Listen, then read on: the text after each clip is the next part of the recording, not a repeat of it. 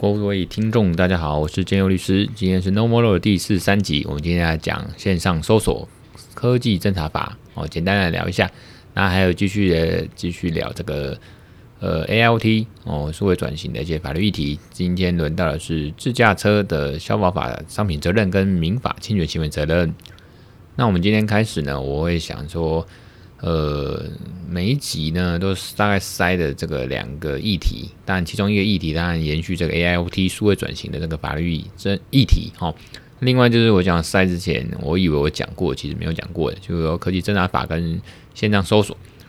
那因为呃，我文章其实早就写过，可是后来发现这个好像都还没在 Podcast 聊过。那我有看到这个。呃，法科电台他们其实也有聊到，想说，哎，对哈，我自己也有写过，我们再来聊聊。所以今天会讲这个。那后面当然呢，我们一直在讲说这个第二季一直一直拖了哈，一直拉长。第二季的尾端哈，我们会继续呃，在下一集呢会讲到这个 L T 数位转型的这个自动供应链的安全管理法制，那也会讲一些线上股东会的事情。那在更后面的一集呢，会再聊到这个呃，我写了一个 AI 发明人哦，问号。哦，以前有讲 AI 是不是著作人，有没有著作权？那 AI 这个人工智慧呢，在专利的发明里面，是不是也是发明人？这个案例我觉得蛮有趣的，所以今天在第四十五集 EP 四十五去聊到。比如说你想象中哦，当然到时候会聊得比较细一点。你想象中好像 AI 这个东西呢，它是机器人吗？哦，它是这个电脑程式吗？哦，它是一个人工智慧，它变成一个好像权力主体，是不是？它竟然是个发明人呢？哦。因为这个不仅是课程，那这个之后再讲了，我们看到会要开花讲开了。那这几位一一样举例啊，数位转型的这个像自家公车这些公共运输的法制。那到了第四十六集的最后来，哦，第四十六集 EP 四六会是第二季的真正的最后一集。这个第二季的最后一集就会最后来聊，把 AOT 数位转型做一个完结篇，就是智慧机器人的应用法制。那之后呢，就会到第三季。第三季呢，就是 EP 四七会讲加密无政府主义，还有城市码之治，这个就蛮炫炮，啊，蛮 cyber law。那再来就是这个第四八集可能会讲呃资料治理啦，然后第四九集会讲一些新兴科技对呃会计师的影响之类的哈。那这个呃 AI 的发明人呃上周已经写过文章，这礼拜是刚写完这个加密无政府主义跟城市码之治。那在这个新兴科技跟对科技是影响，或者是 FinTech 啦、区块链呐，吼，哦，还有这个在第三季的大概第三集，也就是 EP 四九第四九集呢，会去讲像这些什么呃智能合约啦，吼，啊这个虚拟货币啦，哈，比特币这个对我们的一些呃金融科技吼有什么影响哦，这样子。好了，那我们讲回来了，我们今天是第四十三集哦。那其实我还是要简单聊一下，最近就是，但我有两个小孩嘛，一个哥哥，一个妹妹。哥哥刚上小学，那有时候在看这个他们小学生呢，自己儿子呢这样的生活呢，重新呃不知道这个是第一次适应这样校园的环境哦，因为毕竟幼稚园跟小学不太一样。我觉得这个幼稚园是一个新的一个校园环境，那其实也就是一个小一新鲜人。有时候看自己儿子的成长过程哦，不禁就会回想自己以前到底也是怎么过来的。那也会去多少一点比较，当然时代不同了，我哦，还是要，嗯，往未来看呐，吼，以现在这个角度来看，那这个不多说，最近就是忙着这个陪着自己的小孩，然后新的生活、新的环境，我们大人其实也要去陪同，哦，就关怀嘛，吼，陪同他们成长，所以我们的这个生活的节奏呢不太一样，就像我好朋友迪恩一样，哦，他也是当了二宝爸，哦，第二个小孩刚出生那时候。呃，好像从月子中心结束啊，回到家里，其实他在录 podcast 的时候也是节奏呢，吼，也是会跟生活跟这个工作上面，其实也是会有互相的影响。不过呢，就像好朋友啊，电玩店的迪恩哦，我们都是这个真的很喜欢 podcast 的，那会热衷于自己的这个内录内容的产出创作哦，所以我们还是会像我每个每周一样的录一集嘛，哦，他他他更勤劳，每周录两集。那我们都是单口的 podcast 的啊，不过我是也在等这个我们的好朋友身上回来，到时候一样两两两个人就是这么瞎聊哦。那可能就是第三季的事情了吧哦。那最近就一样很忙哦，工作一样很忙。那生活上当然是还是一样保持夫妻的生活情趣。哦，那个还是很开心，那哦，太太很正，哦，也就是每天看到这样子换衣服，哦，就是有新的打扮，我的内心很雀跃，所以跟听众分享一下，就是生活哦，就是需要调剂的，哦，包括我们这种法律人哦，你们有就是生活就法条嘛，很枯燥嘛，那碰一些复杂的，没有，我们也要靠靠这个生活来调剂一下身呃身心了哈。那工作方面一样是忙碌了，哦，这个可能是因为这个前一阵子嘛，就是已经降到二级。虽然最近又有这 Delta 病毒，这个在暗潮汹涌哦，可能这个很危险。不过，到截至目前，今天是二零二一年呃九月十号，至少还没有到扩大扩散更严重，那还是维持二级。所以在这个情况下，其实呃，就我们法律服务业，其实在尤其律师啊，在提供服务的时候，其实呃是还可以正常的运作。所以呢，我们生呃生意呢，也随着这个。这个呃，疫情这个稳定一点的时候，也是开始就就开始比较旺盛，所以最近也是我忙的，不一样，忙归忙，这个喜欢写的文章，喜欢研究的法律领域啊，一个议题哦，资讯法哦，还有包括 Podcast，我们一定要持续的产出啊，这是我们兴趣啊，不管有没有业费，不管有没有这个收听，其实都有一定的收听量啦，只是说以看什么比起来啊，如果跟那些。总榜上面有名的人比起来，当然我们这个是不算什么哦，这个人是玩票性质，可是要玩出一个高度，玩出一个呃认真哦，我们认真玩，好好玩玩真的哦。所以呢，我们继续会讲。好了，那废话不多说，今天就开始讲这个啊，对，我还要讲最近的上汽啊，因为也是要等这个，现在很忙嘛，所以要找时间。明天呢，我终于可以跟我太太一起去约会，来看着上汽。你说的上汽呢，当然是。呃，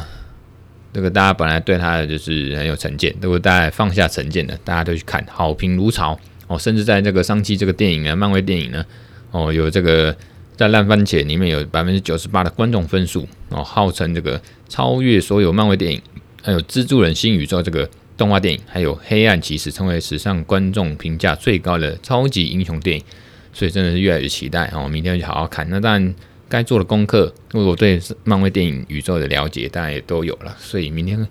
就看上气的时候呢，会好好的享受哦。我可能讲话讲太快，现在有点上气不接下气哦。啊，呼口气。那我今天开始讲这个了，靠我腰。今天开始讲那个线上搜索哦。线上搜索呢，其实就是国家机器它植入这个木马程式哦，到这个犯罪嫌疑人的手机、电脑或其他载具。那达到这种监控跟记录的一种侦查手段，国家机器哦，是国家哦。那但线上搜索也有称作这个远端电脑搜索，就在美国啊、德国、英国他们这种先进国家，他们都会用这种木马程式呢作为侦查跟犯罪行为之用。你想想看嘛，呃，科技发达啊，被坏人哦、坏集团啊拿去用，啊拿去用之后，他们的武器很强，犯罪的这个工具很强。那我们这个。这个国家的这种侦查的这个机关哦，警察都没有相同的武器的话呢，或者说又用一样手段，如果是被判定违法，那我们怎么去打击犯罪哦？所以毕竟我们现实生活嘛，这个没有所谓的呃超能力的英雄哦。每个人挺身而出当然是英雄，可是我们没有超能力，我们的超能力呢就是想象力或者是勇气啊。哦，可是有时候这个还是现实上还是不够，所以在这个数位时代呢，国家机关呢常常会用一些。所谓入侵的方式呢，那去发展出五种线上搜索的太阳。第一种是试探利用，哦，就是利用这个资讯系统寄存的这种安全性漏洞去入侵，而去试探利用这种漏洞了哈，去入侵。第二种呢是后门程式，哦，如果那个目标系统它有这个后门程式软体，国家机关就可以透过这样后门程式的进入。那第三种这个常常应该常听到的这种木马哈，特洛伊木马程式。哦，利用这个用户端那边哦，进入服务端的执行电脑。那还有一种按键记录程式，利用恶意程式呢来收集哦这个使用者资讯啦，哈拦截跟储存他所有键盘的活动。哦，如果说你个你这个这个键盘法官哦，键盘这个哦哒哒哒哒哒哦，那帮人家批评人家哦，假设然后你在这个躲在网络上，然后骂人家，谩骂人家哦，用键盘那么审判人家哦，谩骂。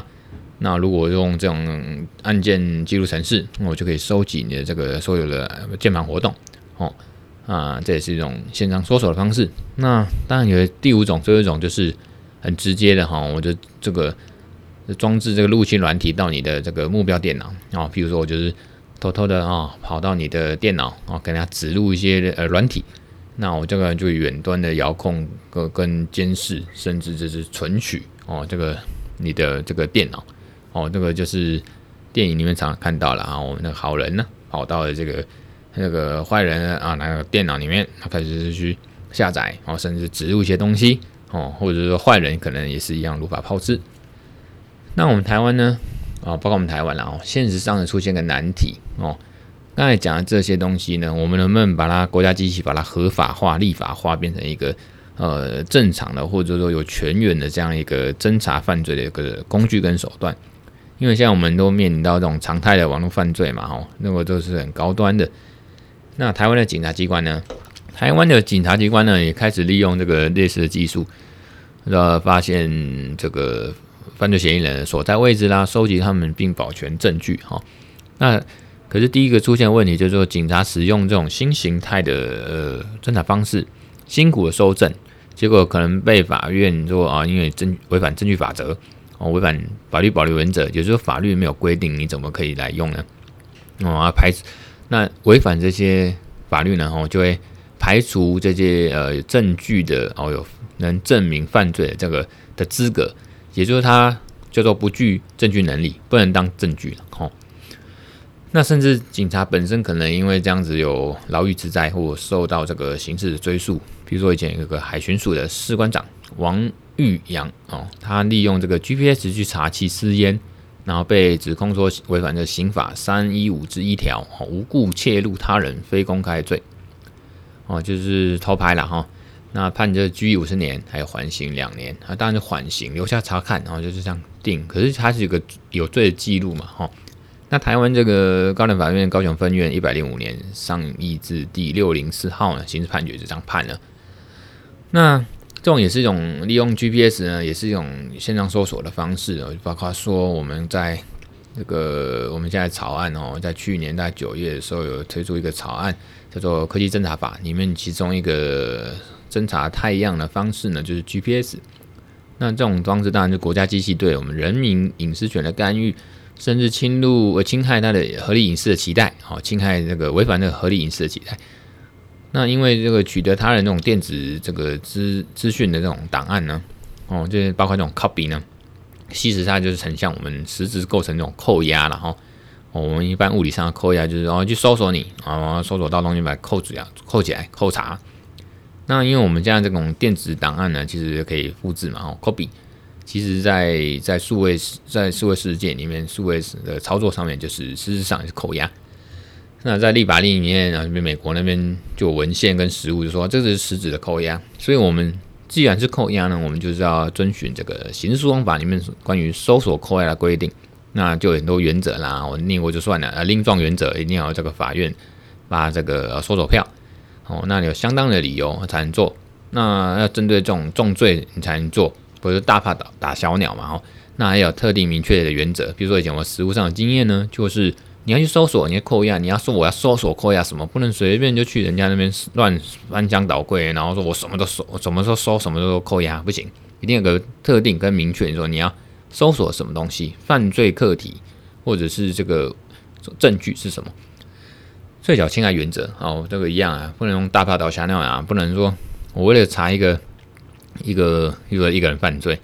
那我把十个全部都查，全部都搜索扣押吧，哦，这个有点太。呃，太大的侵害，那一定要有效期限，要外部监督，包括法法官的监督，那还有证据排除法则，就是说你如果违反上面的一些原则呢，你这些证据都不能用，要排除掉哦，不具证据能力哦，没有当证据的资格，out 这样子，这是一些很重要的法治国的程序规范。那我们讲一下外国立法例，跟我们刚才讲的我国立法草案，就是科技侦查法。那德国的刑事诉讼法，其实在二零一七年八月二十四号，然后它就有生效一种线上搜索的规定哦，就是就是允许国家侦查机关哦植入木马程式去监控人家的电脑哦，个人电脑啊的。那所以线上搜索其实就是现在侦查啊科技侦查不可逆的一种趋势啊，哦，这势必是一定要做的哦。嗯，与其说放任这个国家滥用这样线上搜索呢，不如我们把它明文化哦，把它明文化哦，那个可以思索说，我们在一个法治的一个情况下，哎，国家在法治的情况下呢，怎么去遵守规定，去呃一个有强力合法的适当的一个武器去打击犯罪。这个就像那个那个私娼或流印嘛，哦，与其这个让他们。哦，你不不合法化哦，让他们这样让出串流啊去做生意哦，犯罪犯罪黑数或者说这个反而没办法控管，他不就合法化嘛。那在阳光下呢，这个一定的范围内呢，哦，这个可以去可以去呃管控化他们啊，这样子。所以就我国法而言呢，这一定是要去一个人权的保障哦，做一个配套措施。什么配套措施？就是引进这种线上搜索的制度。所以呢，在去年，然后就二零二零年九月间，法务部呢就鉴于这个侦查机关使用科技设备哦进行调查哦，常常发生一些法律争议跟实施困难，所以为了确保他们侦查机关呢可以实施这科技侦查的合法性哦，所以呢，而且还要还要兼顾人民基本权利保障，所以推出了这样的科技侦查法的草案。那因为这个最后讲哦，就是因为这一部法律哈很多细节，我突然觉得说。可以去听这个呃法科电台，他们有蛮详细的一个介绍。那我觉得说一个结论啊，吼，就是我们的允许这样剪掉、剪紧掉呢，这种机关，它用这种植入城市的木马城市，然后植入木马城市对我们这种，就是说我们 Line 啊通讯软体实施这种通讯监察呢。那民众如果弄这些 Line 啊、a b m e s s a g e 啊、Telegram 啊、这个 WeChat 啊这种网络电话去。去使用的时候，那个国家机关它就变成说可以监听你的声音哦，监看你的译文。那如果说要这样做，一定要遵守刑事诉讼法关于搜索扣押的规定，还有符合刚才讲令状原则、相当原则、重罪原则跟外部监督这些程序规范。否则，我看是几乎是会侵害人民的这基本权，包括这个呃秘密通讯权啊、隐私权啊，可能违反宪法。不过最后讲的说，法院有时候是有一个讲到这个证据排除。法则哈，我记得是刑事诉讼法一百五十八条之四，这边有时候有一个权限，一个空间让法院去衡量，就像权衡理论了哈，让法官去衡量说这样子的呃侵害人民的这种隐私权的方式呢，是不是合法？是不是可或者说纵使合法，那是还是可以拿来当做证据哦？所以这个是也是值得我们省思的哈。那。这个科技侦查法跟现场搜索呢，我今天就大概讲到这边。那后续呢，我一样哦，我就是要讲，就是要把它讲完哦。虽然是讲得蛮累的哦，今天一样要续聊这个呃，A L T 数位转型的法律议题。今天讲到自驾车哦，其实这个议题呢，蛮多人在讲，太多人在讲，然后写文章，我自己也写哦，那甚至好像也讲过。可是我们在八开始是，哎，我发现反而没有讲过。哦，这就是在讲说自动驾驶汽车，自动驾驶汽车就是自驾车嘛。哦，呃，自驾车它就是全球就是热卖中，那这个它的这个未来发展还有这个潜力呢，一直在上看啊上涨。所以呢，法律界呢当然一定会去对这种自驾车的法律容许风险跟程度呢很有兴趣。那我们知道自驾车核心技术在所谓的 AI，企业呢用 AI 系统跟软体呢作为提供服务跟商品的时候呢。消费者可能就是依我们像台湾的消保法第七条第三项请求商品责任，或者是依照这个民法侵权行为呢就请求损害赔偿。所以呢，我我觉得在立法上哦，对于 AI 这个系统应用在这种汽车商品的服务的时候，应该留意它可能的一些侵害权利跟造成损害哦。那这种东西就是很难很难。现在其实还没有个定论呢，哈，就是说第一个，你就涉及到自驾车的技术呃发展趋势哦，那呃其实它主要我们还是不免俗要讲一下它的这个技术哈，稍微讲一下哈，知道到底长什么样子，我们才能去适用法律啊，就像我们认定事实才能适用法律，有什那呃，IOT 呢，其实就是呃我们讲这个智慧物联网，那汽车就是它 AI 系统在里面在运作，那。直接对应的就是它的物理上面的这个汽车，所以我就说智慧车联网哦。那自驾车呢，其实就是一种呃动力运输的这种无人地面载具。因为如果说我们等下讲到它的 level 嘛，这个常常讲到它的自驾车的这个程度，呃，五个等级、六个等级。那其实它也是一种呃无人载具，然后就是在地面上。如果在空中飞呢，叫无人机嘛，哈，无人飞机。那其实它到一个极致呢，自驾车的最极致呢，不需要人类操作，它就可以用一些雷达啦、光学雷达、GPS 啊、电脑视觉等技术感测，就像 AI 的眼睛一样哦，它就帮我们感测这些环境，然后那进一步就是导航啦，哈。所以自驾车呢，一定要有个所谓先进汽车驾驶协助系统哦，简称 ADAS，我们叫 ADAS 哈，ADAS，ADAS。它就是 AI 主动判定的状况，然后依此反应。比如说特斯拉 Model S 汽车呢，就配备这个雷达跟呃微波感应感测啊微波感测器，还有八个摄影机。其中的雷达、声呐、环绕摄影机，然后呃那环绕摄影机蛮屌，我上次做过，蛮蛮爽。然后夜视系统都可以做做它的一个提供一个资讯，给驾驶人参考或者警告。那也能做这个自动驾驶的资讯，搭配这个雷达啊、镭射哈，让车子能达到一个程度安全的这个自动驾驶，那自驾车透过这样的 ADS 的这个协助呢，必须透过这个感测器的资料做深度学习，然后 deep learning 嘛，哦，进一步的从这个驾驶的决策呢，写那个去做，呃，做到这个驾机器自我决决策的驾驶。换言之呢，就是 AI 这个应用在资讯系统跟 ADS 这个紧密结合已经是趋势，然后。在技术面，就是说利用这样感测器的大数据分析，然后做一些异常的分析跟预测预测使用，至于有预测哦，所以它就会比较准。如果预测越精准，这些大数据分析做这样分析呢，预测的更精准的就来预测来使用呢，哦，包括这影像识别方面的应用，其实它就会更精准的这个驾驶，然后避免一些危险哦。那呃，全自动驾驶呢，这个其实已经包括 BMW，我自己在开 BMW，他们都是各大汽车厂商哈，这已经都是一个呃呃透露的一种重点，就是他们都已经很深入的去去投资跟呃研发哈。所以在这个创新工厂公布的这个 AI 的未来蓝图里面，他们是希望说，二零二五年哦，应该可以达成这个全天候全自动驾驶哦，白天黑夜。全自驾驶、全自动驾驶，甚至里面没有人，或者人就根本不用去理自驾车怎么开。可是说，其实会影响到自驾车进度跟发展进度，其实还有一个是法律限制的因素。哦，也就是说，我们的消保法这个商品责任跟民法侵权侵权责任的规范，这法规范到底是限制自驾车他们的发展，还是在呃有助于他们的发展？哦。也就是说，换言之说，在立法上应该如何的应应自驾车在商品责任跟侵权行为责任上面的法规范哦，讲的唠唠等哦，因为那个 AI 在技术上啊，其实它是设计者借由那个输入跟喂养大量的这个呃 training data 嘛哦，训练训练的资料哦，那让它人都很深度学习的这种呃神经网络哦，就是很像仿照这个人类这种神经元的运算的那个函数运算哦。那让系统可以去学嘛，哈，学这些资料、一些规律跟模式，哦，进一步判断这个，呃，建立判断这个模型跟规则，所以做一些预测建议跟动作。所以呢，呃，在整个 AI 软体的发展，从研发到应用的这个每个阶段，参与者很多，包括呃原始数据提供者，哦，资料训练组的这个制作者、用户，包括你这个驾驶人。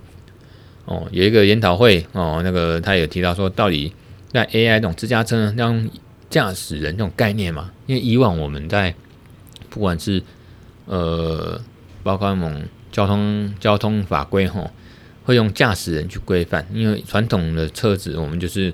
呃驾驶人在上面操作车子嘛，哈、哦，就责任可能是驾驶人的法律责任，可是 AI 它就是。可能不是用驾驶人自己在上面操作，尤其是全全自动驾驶，可能 AI 自己在开。那到底是呃当初研发的人呢，或者数据提供的人，还是呃制造它的人，还是这个训练资料的制作者，还是说这用户驾驶人，甚至这个卖的人供应商，还是这个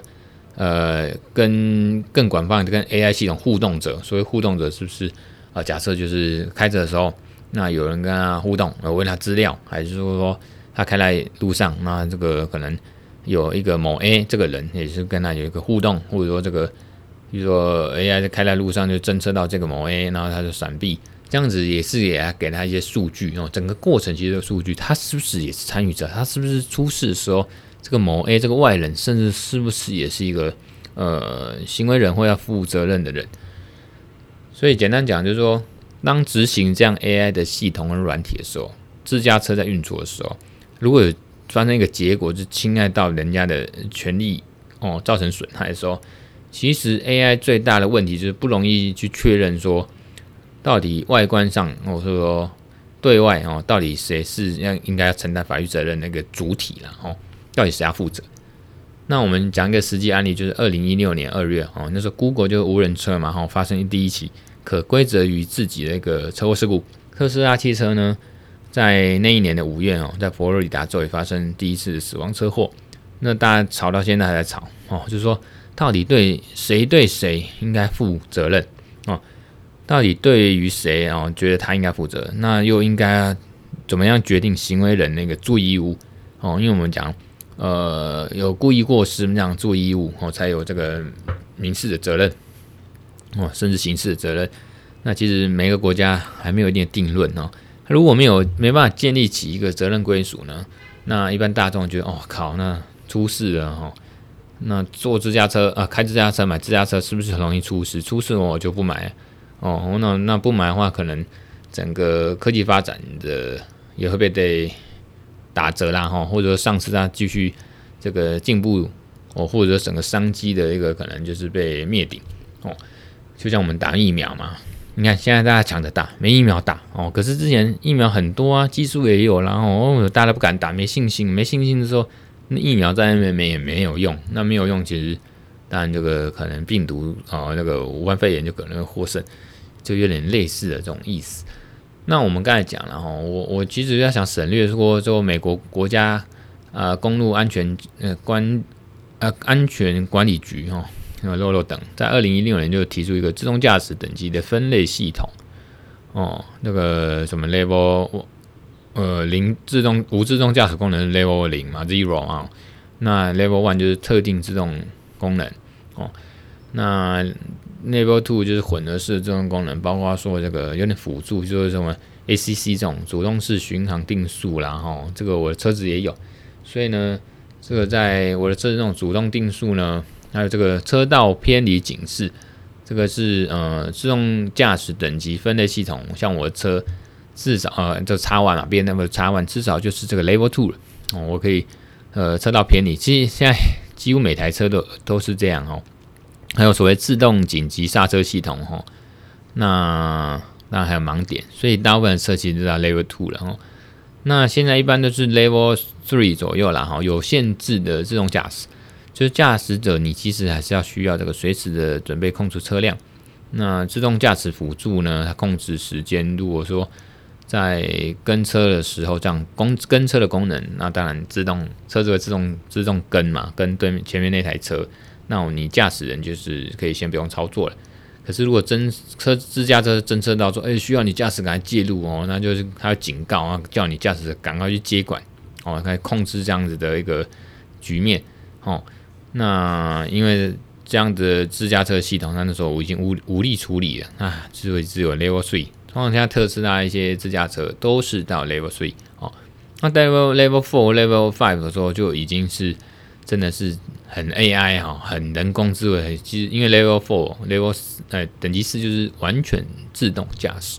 啊，驾驶者可以在一些条件下就让车子自己动哦，自己自动驾驶哈。那我们驾驶人也不用介入去控制。包括怎么转弯啊、换车道啊、加速啦，吼，哦，那呃，系统要提供我们驾驶人有足够宽裕的转换时间呐。我们驾驶还是要监看这个车辆运作哦。其实现在无人公车，我先讲无人公车，其实也是这样。其实有一个好像是工程师会坐在上面，他不是真的司机，他是工程师。那因为我也坐过呃那个那个自动巴士哦，他像上面就是司机那个位置就是作为工程师，他就拿个。呃，蓝牙键盘那边呃，原厂不会去按，可是如果有需要，他就按，因为 Enter 啦，按什么指令呢？门就开了，还是说刹车了等等这些指令操作。所以 Level Four 呢，这种我们一般这种小客车、这种自驾车也是，就是我们驾驶只是要监看车辆的运作哦，啊、呃，大概是这样。然后，呃，这时候还是有一个方向盘哦。那 Level Four 的时候，Level Five 呢，它真的是典型完全的全自动驾驶，它不需要有方向盘了，它不会有放一个方向盘，那你驾驶者也不会在车内，这就是典型的无人车啦，哦，真的就无人车，因为自驾，哦，大概是这样子，然后大家 A 让完全让 AI 自行做这个决策哦。那我们台湾有一个呃张湛呃先生，这个是一个硕士论文哦，硕硕士生硕士哦。那学者张湛先生他有提出来说，其实就自驾车的民事规范呢，它是可以用契约去让车商说应该负这个自驾车具备安全行车功能的这样的一个主给付义务哦，而且就这个维持功安全功能有关的这些远端诊断维修啦、AI 系统校正啊、病毒档的更新啊，哈，这些所谓的重给付义务，也就是说都有义务了哈，都要负责。那告知车辆失控回避的方法了，说明特殊功能呢，或者说一些维护个人隐私资讯的东西呢，也是附随义务。所以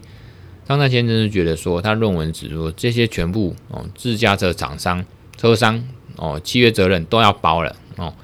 那侵权行为呢，他就有参考美国法一些实务跟学理讨论。他觉得像刚才讲的，呃，Level Three 以下的这种自驾车，包括我的车子哦，这种比较一般都有功能。它就是适用像我国民法这种一二一之二条啊，一九一条之二了哈，动力车辆驾驶人责任哦，就是也要负责任，那个驾驶人要负责。那甚至还有什么类推适用，像动物占有人责任。他觉得说哈，这个蛮特别。他说，张湛先生是说，呃，在侵权行为方面呢，因为呃 AI 这种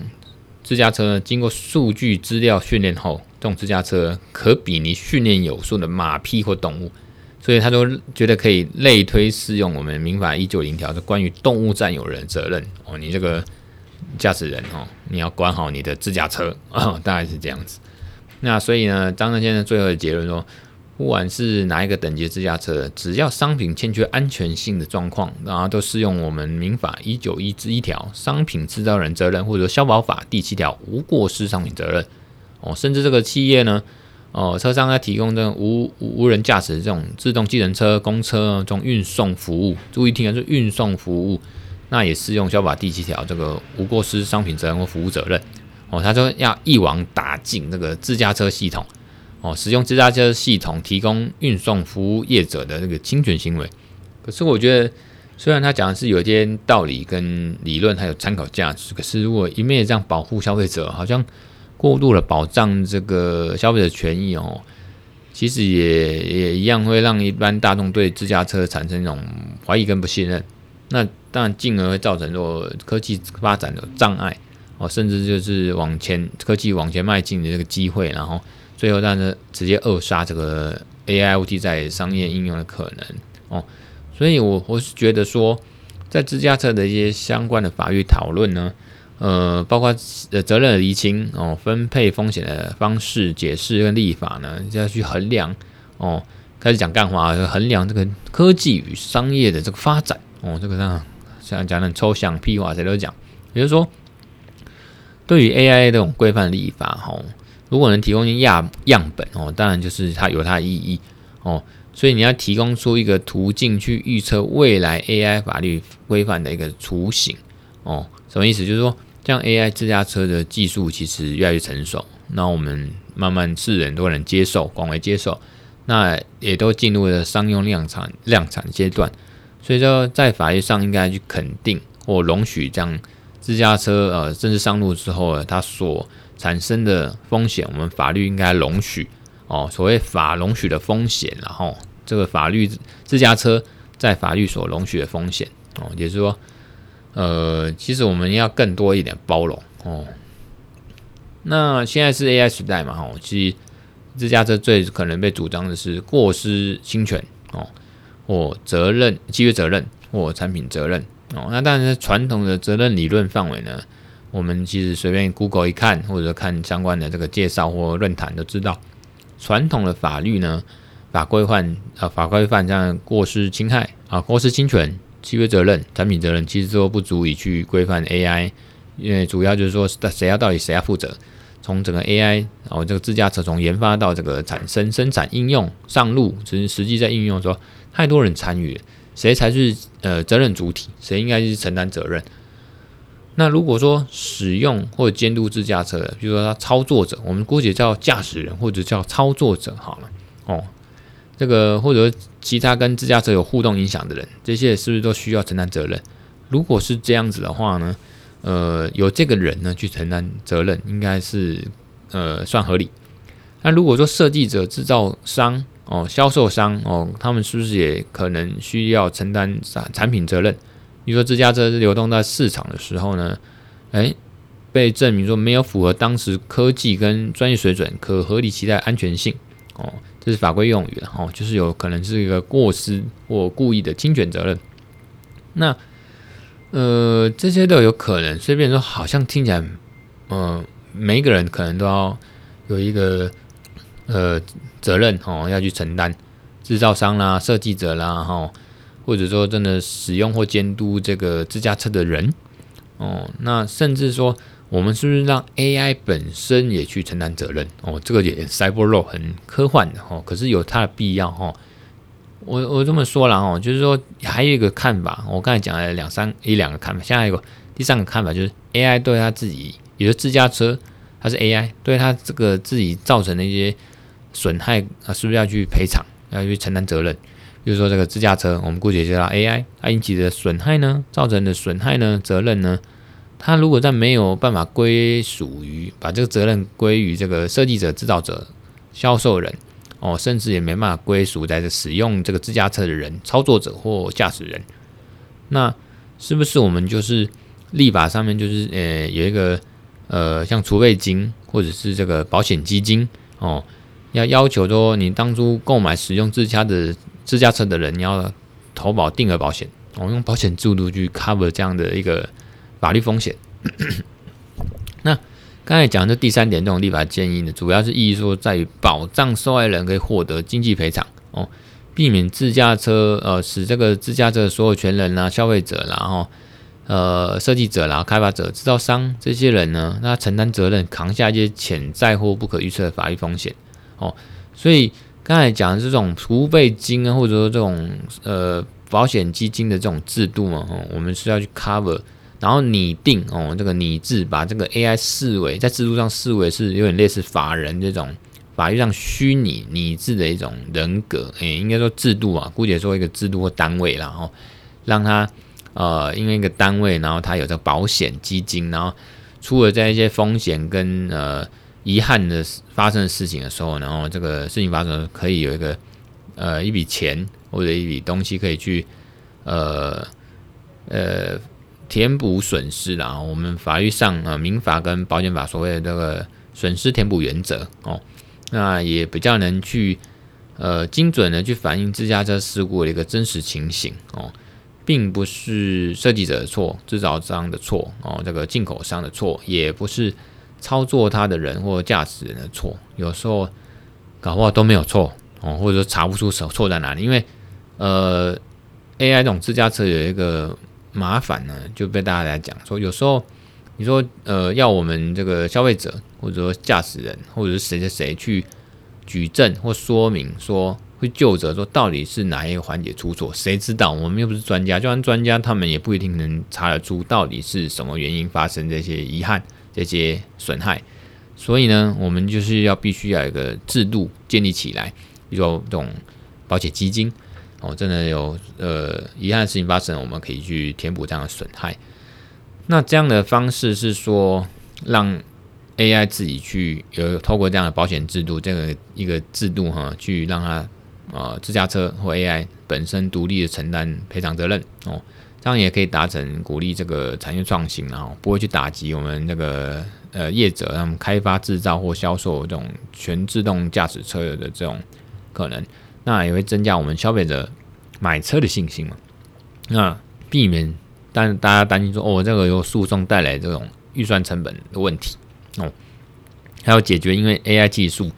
哦，比如说 AI 技术的机器或演算法一定要具有学习新事物的能力哦，那这样子你不可预测这样子自驾车会不会变成像恐怖片或科幻片里面讲惊悚片里面讲 AI 自己活起来？因为我记得好像三十年前、四十年有一部片，好像克里斯汀呃狂热吧，还是说有一台车老，那就叫克里斯汀。他忽然就有生命了，活起来。那他喜欢他的主人，然后男主角，他喜欢他男主角。结果呢，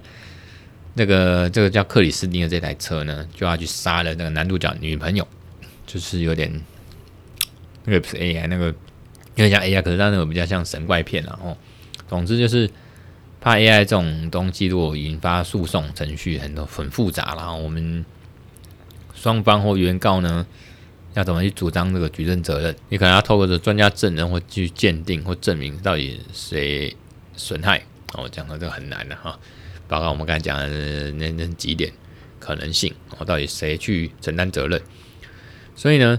我我觉得在这个所谓 AI 时代呢，我们必须去呃，把以前过去法律制度可能已经没办法。呃，运作或自然而然在 AI 这种领域里面，吼，围绕的你看传统法律的观念，围绕着谁是行为人、因果关系、责任理论。可是，如果由 AI 哦辅助人类的这种程度，到未来 AI 变主导啊，本身因为机器学习这些哦，它自己主导预测去做一个决策，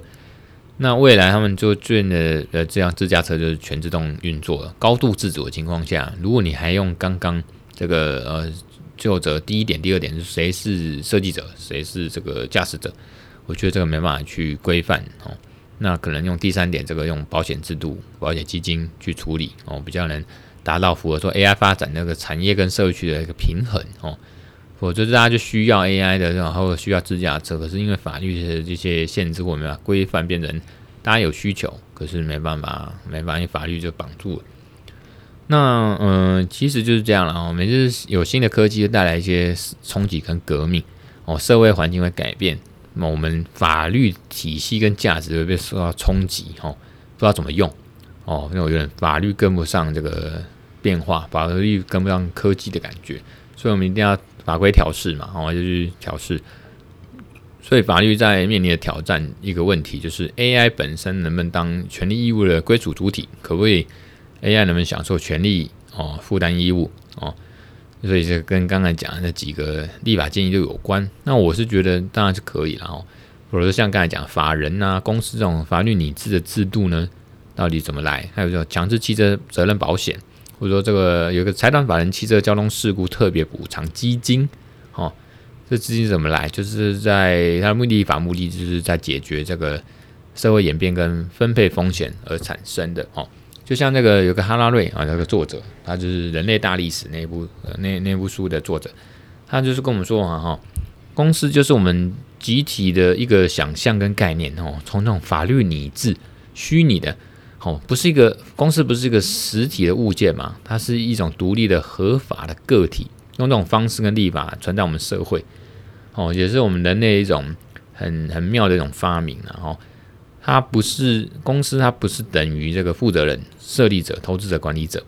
啊！你看到现在，公司这种制度已经是我们社会世界一种经济主流一种主体，我们也很习以为常，我忘了说这个其实公司的制度是一种想象了哈。那呃，我讲这个如今哈，我们现在其实这个面临这种 AI 带来的问题哦。如果我们把这个人工智能赋予这样权利义务主体的地位呢，哦，让它本身的行为可以承担责任，其实也是一个呃不错的方法。什么叫不错啊？就是 AI 如果引起，就是自驾车引起的这个呃损害，或者这个损害责任没办法归属于制造呃设计者、制造商哦、销售商，那我们现行传统的法律体制就没办法解决。那可是还是要解决，想不出一个办法呢？我们觉得这个办法，如果你呃透过一个制度，保险基金哦，赔偿基金。呃，去支付赔偿或和解，哦，这样子这样一个储备金，哦，其实，呃，甚至说，呃，现行规定听说了有了，哦，就是，呃，买自驾车的人或者说制造自驾车的人一定要投保一个呃保险，哦，去分散这个解决这个分散风险的需要，哦，这个是一个很不错的一个呃未来的一个解决之道，哦，大致这样。哦，今天也是讲了四十五分钟，好吧？那我们今天就草草结束哦，我要休息了，拜拜。